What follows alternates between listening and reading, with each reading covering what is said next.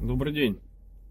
Раз уж так пошло, что я затрагивал тему определенных зависимостей человеческих и как от них избавиться, то, наверное, было бы полезным разобрать э, более глубоко и полно вопросы, связанные с зависимостью, а по сути со связками. Но чтобы не тратить время, начнем с основного.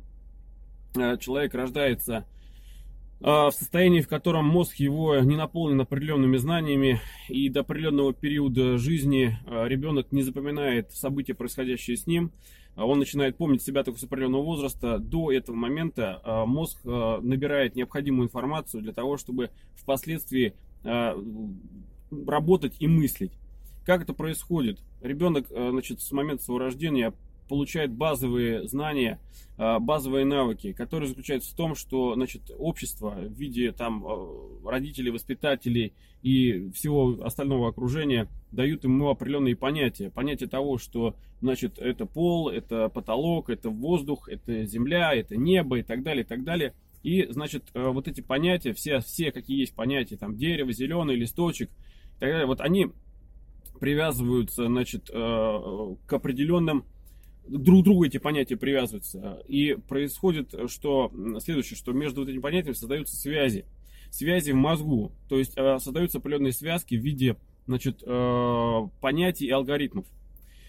Э, значит, алгоритмы организмом создаются для того, чтобы впоследствии экономить энергию. На создание алгоритма какого-то мышления или действия требуется больше энергии, чем на э, его повторение. То есть, допустим, там движение руки, вот, вот это взять, допустим, вот это положить. Первоначально, значит, организм должен просчитать вот все движения, сокращение всех мышц, работу нервной системы и так далее. А, э, значит, на это тратится значительная часть энергии. И для того, чтобы впоследствии энергию экономить, вот этот алгоритм как бы организм записывается в ячейку памяти в свою, и впоследствии, когда есть необходимость снова повторить это действие или а, значит, завершить определенную реакцию на какой-то внешний раздражитель или событие, организм достает уже готовый алгоритм и его использует. Вот поэтому значит, э, намного проще чему-то в жизни научиться, и поэтому намного сложнее чему-то переучиваться, потому что тот алгоритм, который уже заложен в организме, э, значит, организм сопротивляется изменению этого алгоритма, потому что на это требуется больше времени. То есть организм живет по принципу сохранения энергии. С этим разобрались. Дальше, значит, э, вот эти понятия, которые э, получает ребенок с детства, значит, и позволяют ему, и вот эти связи, самое главное между понятиями, позволяют ему в итоге стать личностью. Потому что э, ребенок, который, э, в принципе, личность это продукт общества. И если не будет вот этого общества, не будет знаний накопленных в этом обществе, если эти знания не будут переданы ребенку, то значит этот ребенок не станет личностью, не станет э, полноценным homo sapiens. Достаточно вспомнить Маугли, который стал в итоге волком.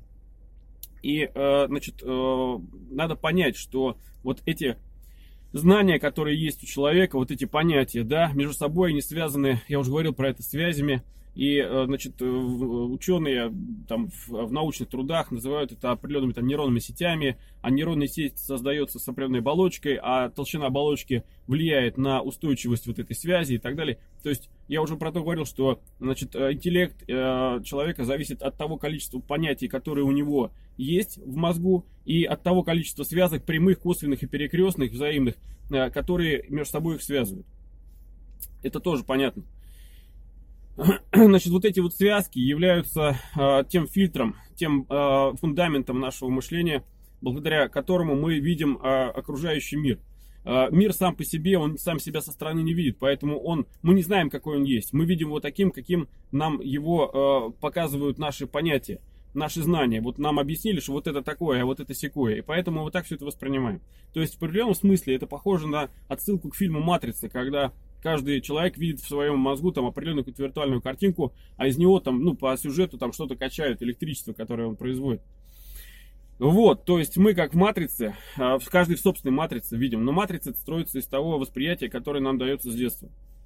То есть и оно строится вот на этих вот базовых э, связках.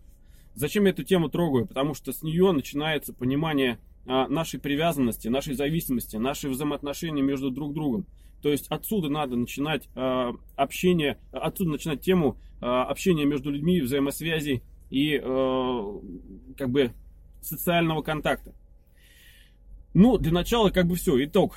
Итог. Все, что мы э, из себя представляем в качестве э, мыслящего да, человека, это определенный объем, то есть словарь, да, вот этих вот э, слов, знаков и понятий, да, и связи между ними.